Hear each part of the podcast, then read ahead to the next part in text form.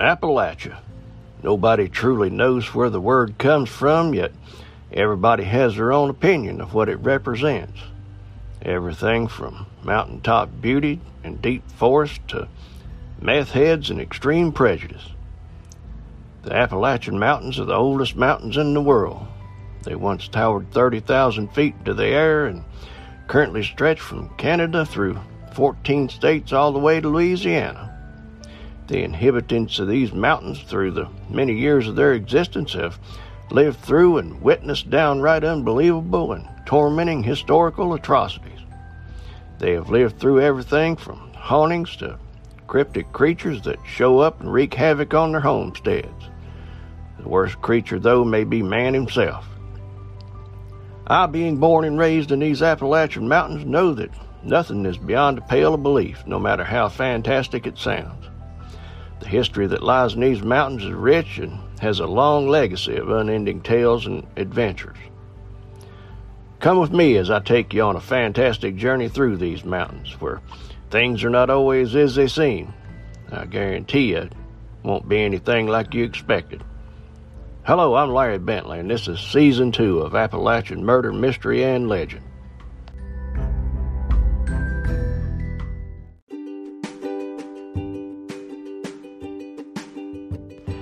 You doing, good friends? Thank you for stopping by again today. We all can agree that war is hell. It's very easy for those on the ground wearing those boots out in the middle of it all to become downright furious with the rules of engagement written by those who sit behind a desk in Washington, D.C. Arguably, one of, if not the most frustrating of that type of situation was the Vietnam conflict. During that era, we lost over 58,000 brave Americans who hit the ground with one set of rules and would be changed to another, then another. It was very easy for those in the front to begin to think that they were being dragged out into a quagmire to be nothing more than cannon fodder, and were helpless to do anything about it. That in itself led to all kinds of problems on the battlefield. Have you sit down and let me tell you about a man from Appalachia who stopped a massacre from happening.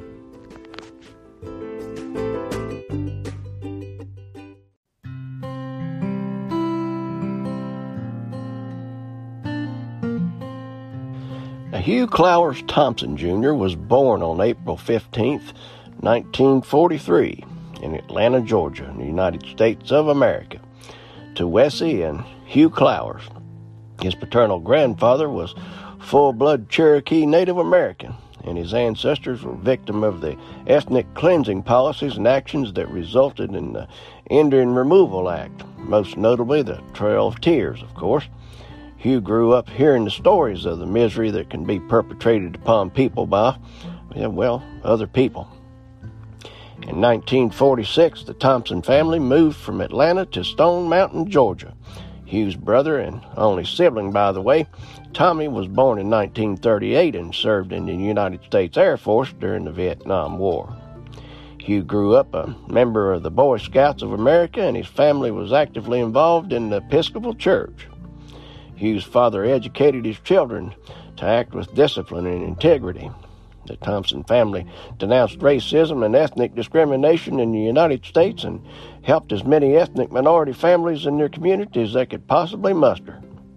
Coming from a working class family, he plowed fields and later worked as an assistant for a funeral mortuary to set up and support his family during the, his teens. Hugh graduated from Stone Mountain High School in June 5, 1961. Following graduation, he enlisted in the United States Navy and served in a Naval Mobile Construction battle, Battalion in Naval Air Station in Atlanta as a heavy equipment operator. Hugh met, fell in love with, and married Palma Broughton in 1963. In 1964, he received an honorable discharge from the Navy and went back home to Stone Mountain to live a quiet life and raise his family with his wife. He studied mortuary science and became a licensed funeral director.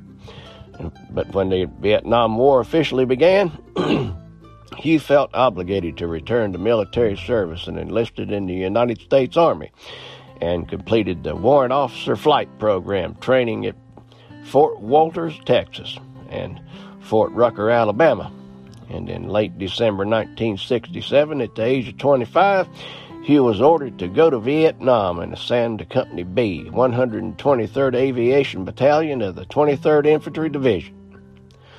On March 16, 1968, Hugh's world changed forever. Hugh and his Hiller OH 23 Raven observation helicopter crew, including Lawrence Colburn, who was the gunner, and Glenn Andreotta, the crew chief, were ordered to support Task Force Barker's search and destroy operations in Son Mai Quang province. Song Mai village was made up of four similar hamlets called Malay, My Khe, Lu, Tu Cung, and was highly suspected by the United States Army military intelligence of being a Viet Cong stronghold. Army intelligence concerning the presence of the Viet Cong in Son Mai was inaccurate, though. The truth was that the village population was mostly made up of neutral, unarmed rice farming families. Reconnaissance aircraft, including Hughes' very own OH 23 crew, flew over Son Mai and hadn't received so much as a rock thrown their way. So at 7:24 on the morning, without validating any intelligence reports whatsoever, and for whatever reason popped into whoever's mind, the United States Army turned their howitzers loose and shelled Son Mai, killing many of the Vietnamese farmers living there. Then, after the shelling was over with, Company C, 1st Battalion, 20th Infantry Regiment of Task Force Barker, led by Captain Ernest Medina, moved into Son Mai, locked and loaded. Upon re- moving into Son Mai, officers and soldiers of the Company C moved through the Son Mai village and roundabout thereof, murdering civilians, raping women, and setting fire to their homes, which was nothing more than grass huts which went up like tinder boxes. First platoon of Company C, commanded by Lieutenant William Calley, forced about 70 or 80 of the people, which were mostly women and children, into a nearby drainage ditch and flat out murdered them with knives, bayonets, grenades, and M14s. Hughes said, We kept flying back and forth, reconning in front and to the rear, and it didn't take very long until we started noticing a large number of bodies everywhere. Everywhere we'd look, we'd see bodies. Those were infants, two and three and four, maybe five years old, women, very old men, no draft age people whatsoever. That's when we realized that something just wasn't making sense.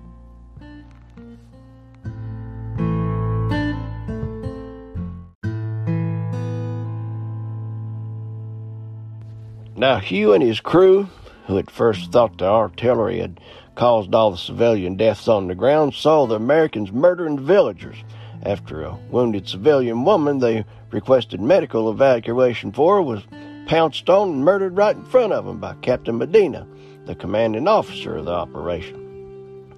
Then the crew saw a young girl about 20 years old laying in the grass. They could see that she was unarmed and wounded in the chest. They marked her with smoke because they saw a squad not too far away. The smoke was green, meaning that it was safe to approach. Red would have meant the opposite. They were hovering about six feet off the ground, not more than 20 feet away, when Captain Medina came over, kicked her, stepped back, and finished her off with a shot to the head. He did it right in front of us. When we saw Captain Medina do that, it finally clicked. It was our guys doing all the killing and committing war crimes, Hugh thought. Immediately after the ex- execution, Hugh discovered the irrigation ditch was full of Lieutenant Calley's victims. Hugh then radioed a message to accompanying gunships at Task Force Barker headquarters saying that it looks to me like there's an awful lot of unnecessary killing going on down here. Something ain't right about this. There's bodies everywhere. There's a ditch full of bodies that we saw. There's something wrong here. Hugh spotted some movement in the ditch, indicating that there was civilians alive in it. He immediately landed to assist the victims. Lieutenant Calley approached Hugh, and the two exchanged a very uneasy conversation. Hugh, what's going on here, Lieutenant? Lieutenant Calley replied, This is my business. Hugh, What is this? Who are these people? Lieutenant Calley, just following orders. And Hugh said, Orders? Whose orders? Lieutenant Calley, just following. And then Hugh cut him off in mid sentence, saying, But these are human beings, unarmed civilians, sir. Lieutenant Calley said, Look, Thompson, this is my show. I'm in charge here. It ain't your concern. Hugh said, Yeah, well, great job, by the way. Lieutenant Calley said, You better get back in that chopper and mind your own business.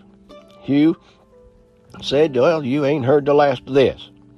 As Hugh was speaking to Lieutenant Calley, Sergeant David Mitchell fired into the irrigation ditch, killing any civilians that might happen to still be alive. Hugh and his crew, in disbelief and shock, returned to their helicopter and began searching for civilians they might be able to save. They spotted a group of women and children and an old man or two in the northwest corner of the village, fleeing from advancing soldiers in the second platoon. Immediately realizing that the soldiers intended to murder the Vietnamese civilians, Hugh landed his helicopter between the advancing ground unit and the villagers, and he turned to Coburn and Andreotta and ordered them to shoot the men in the second platoon if they attempted to kill any of the fleeing civilians.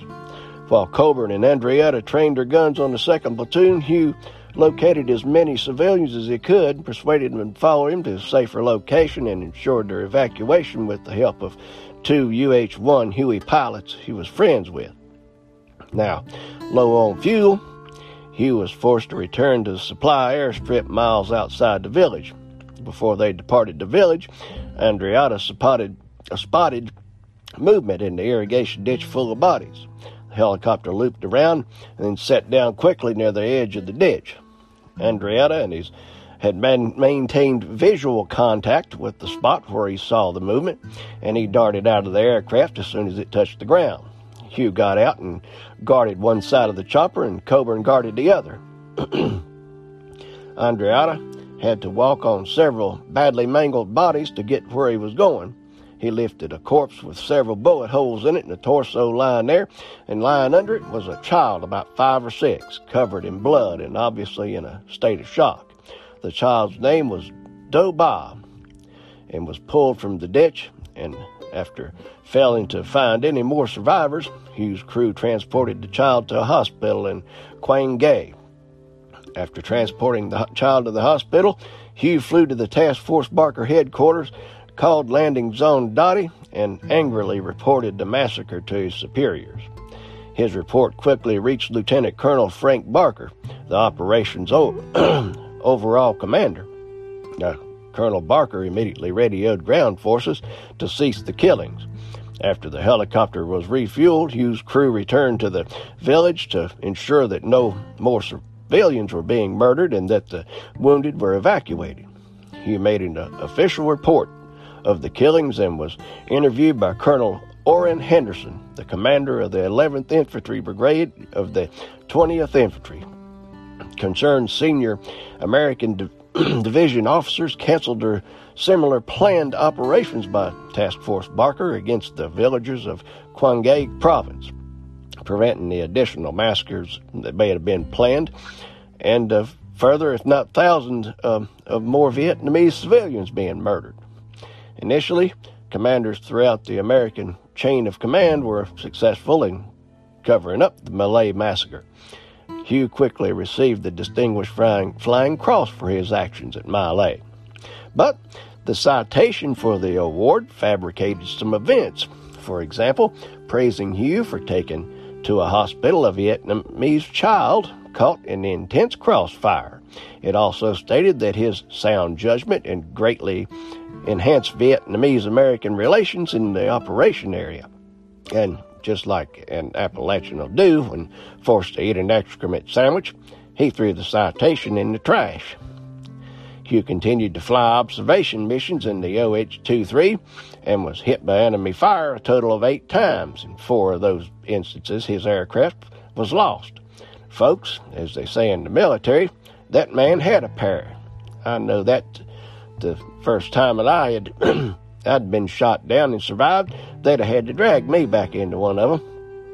In the last incident, his helicopter was brought down by enemy machine gun fire and he broke his back in the resulting crash landing. That one ended his combat career in Vietnam. He was evacuated to a hospital in Japan and began a long period of rehabilitation. I'll be right back. You're listening to Appalachian Murder, Mystery, and Legend with Larry Bentley.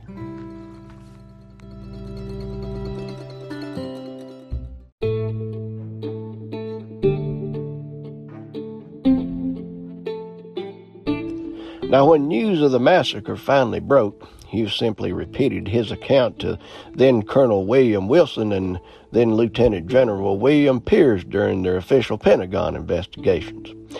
Then in late 1969, Hugh was summoned to Washington, D.C. to appear before a special closed hearing of the House Armed Services Committee. There he was, sharply criticized by congressmen, in particular uh, Chairman Mendel Rivers, who were anxiously anxious to play down the allegations of the massacre by the American troops. You know, like they do when they're the ones in charge that issued the order to do the thing in the first place. Congressman Rivers publicly stated that he felt Hugh Thompson was the soldier or the was the only soldier at My Lai who should be punished for turning his weapons on fellow American troops unsuccessfully in an attempt to have him court-martialed, of course. But because of that, Hugh was vilified by many Americans for his testimony against the United States Army personnel. He recounted in a CBS 60 Minutes television program in 2004 that he'd received death threats over the phone. Dead animals on his porch, mutilated animals on his porch for some mornings when he got up. And now, as messed up as the politicians made this conflict, I do feel it only fair to tell both sides of the story here. Although the U.S. Army had tried to sweep all of it under the rug, it turned out that the rug just wasn't big enough and it all came rolling out. Lieutenant Calley and his men had systematically murdered between 300 and 500 innocent Vietnamese civilians and burned their entire village to the ground. Now, Lieutenant William Calley turned out to be the only soldier charged for the My Lai massacre Lieutenant Calley was born in June of 1943 in Miami, the son of a World War II veteran. Young William had mixed feelings about being or following in his father's military footsteps. He attended military academies because he had dropped out of high school. then, when William tried to join the Army in 1964, he was rejected. It was only after working at a handful of dead end jobs uh, folks, that's not hard to do, you know, when you back then the army was a little bit tougher in standards on who they accepted, and it wasn't wasn't really easy to get into until they need you, like this. But for the war in Vietnam started to escalate, you know, those standards, of course, relaxed somewhat, like the big talking heads do. this drew William back to the military, whether he liked it or not. Once he heard that he draft board was looking for him, he went on ahead back and enlisted. After graduating officer candidate school, which is nothing to sneeze at, folks, Lieutenant Calley deployed to Vietnam on December 1st, 1967, as a member of the 11th Light Infantry Brigade and a platoon leader in Charlie Company. he was sent to Quang Ngai province to fight the Viet Cong, a tall order for a young lieutenant fresh out to the battlefield without any fighting under his belt at all. The fact that he'd never received a commission was a shock to anybody that's ever been in the service, too. Apparently, that was to give those above him some tall grass to hide in if anything ever went south under his command. Now, I got to stop here and say this about officer candidate school. The main thing drilled into your head during the training is to follow orders to the letter, no matter what. Don't think, the thinking was already done by the people who are paid to be above you. All you need to do is what you're told to do and shut up. And sure enough, Lieutenant Calley said later that nobody said there would be innocent people there. It was drummed into us that you need to be sharp, on guard, and as soon as you think these people won't kill you, you're dead. So in combat, you haven't got friends, you've got enemies. Over and over at OCS, they heard that, and he told himself that he'll act as if I'm never secure and as if everybody in the battlefield in Vietnam, except me, was my enemy. Well, after an uneventful couple of weeks, Charlie Company was attached to Task Force Barker, named after its commander, of course, Lieutenant Colonel Frank Barker. Uh, Colonel Barker had orders to seek out and destroy the Viet Cong 48th Local Force Battalion. The 48th was an unusually effective and maddeningly elusive unit throughout February of 1968 and into March. Their bloody traps and mines terrorized the Americans. So in mid March, it seemed that Charlie Company might finally have a chance to strike back, and that was the recipe that led to the complete massacre that we just heard about. Multiple other soldiers were tried for participating or trying to cover up the massacre, but none of them were punished. Only William Calley. On March 29, 1971, he was found guilty. He was charged with premeditated murder of at least 22 Vietnamese civilians. Lieutenant Calley's conviction wasn't met with roaring approval from American public, though. A 1971 Gallup poll found that 79% of Americans, pro and anti war alike, felt that Lieutenant Calley had just got the short end of the stick here. Tens of thousands of people wrote Lieutenant Calley letters of support. The public pressured the White House to give him a pardon, and politicians, as always, holding their fingers to the wind just to sense the direction is blowing, piled on as well. Governor Jimmy Carter, who had run for president in 1976, urged his fellow Georgians to honor the flag as William Calley had done. President Richard Nixon had initially called the My Lai massacre an abhorrent to the conscience of all the American people, but he too changed his tune to align with the public sentiment. He reduced Lieutenant Calley's sentence to house arrest. His term was finally cut from life to 20 years, then from 20 years to 10. He served three and a half before he walked free. William Calley kept out of the public eye until 2009 when he apologized for his actions at a Kiwanis Club meeting in Columbus, Georgia. He stated, There is not a day that goes by that I do not feel remorse for what I've done and what happened at Lai. I feel remorse for the Vietnamese who were killed, their families, for the American soldiers involved and their families, too. I am very sorry for what happened.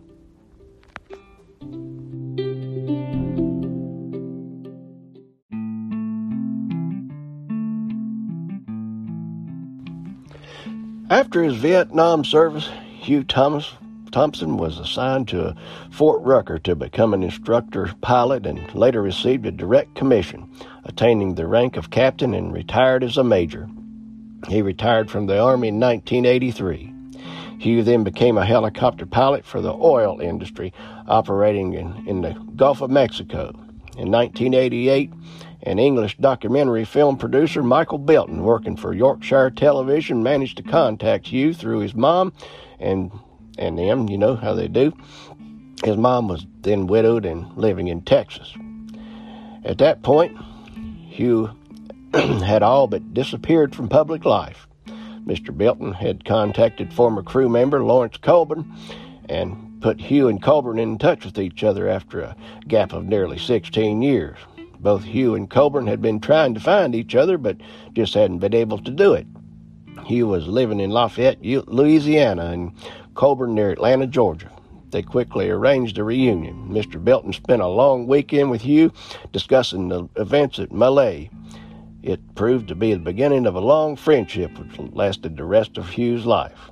Both Hugh and Coburn were interviewed for the film Four Hours in My Lai in 1989 went on to win a British Academy Award and an International Emmy Award. The interview showed Hugh relating what he had witnessed at My Lai, and when the book Four Hours in My Lai was published, it prompted a campaign to have the heroism of Hugh and his helicopter crew recognized.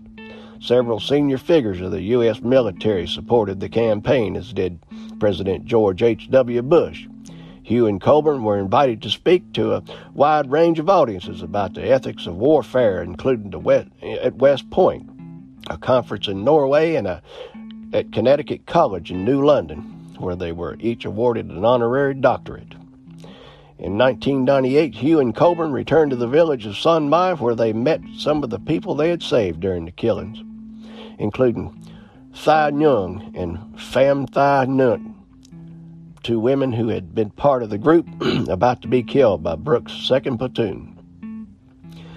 Hugh said that the survivors, or to the survivors, I just wished our crew that day had been able to help more people than we did.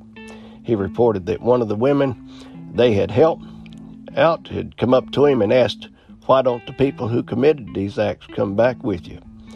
He said that he was just devastated by that question, but that she finished her sentence so we could forgive them. They dedicated a new elementary school for the children of the village. Hugh went on to serve as a counselor in the Louisiana Department of Veterans Affairs. In 1998, exactly 30 years after the massacre, Hugh and his two other members of his crew, Glenn Andreotta and Lawrence Colburn, were awarded the Soldier's Medal. Of course, Andreotta had passed on, so he got his posthumously. The United States Army's highest award for bravery, not involving direct contact with the enemy. It was the ability to do the right thing, even at the risk of their own personal safety, that guided these soldiers to do what they did, then Major General Michael Ackerman said in the 1998 ceremony. The three set the standard for all soldiers to follow. At the age of 62, after extensive treatment for cancer, Hugh was removed from life support and died on January 6, 2006, at the Veterans Affairs Medical Center in Pineville, Louisiana. Colburn came from Atlanta to be by his bedside. And Hugh was buried in Lafayette, Louisiana, with full military honors, including the three volley 21 gun salute and a helicopter flyover. On February 8th of that year, Congressman Charles Boustany made a statement in Congress honoring Hugh Thompson, stating that the United States has lost a true hero in the state of Louisiana that has lost a devoted leader and dear friend a man who came from the Appalachian Mountains. I hope you've enjoyed our story today. If you have, please wait, rate, and review the podcast, and don't forget to subscribe and follow, please. If you like even more episodes of both podcasts and access to the Deviant Report, consider becoming a subscriber for $1.99 a month for extra episodes of all three. Please join us on Facebook group Appalachian Murder Mystery and Legend podcast where we can discuss everything Appalachian or whatever else you'd like to talk about. I'll be back real soon with another Appalachian Murder Mystery and Legend, and I hope the ragweed is gone by then. I'll see you then.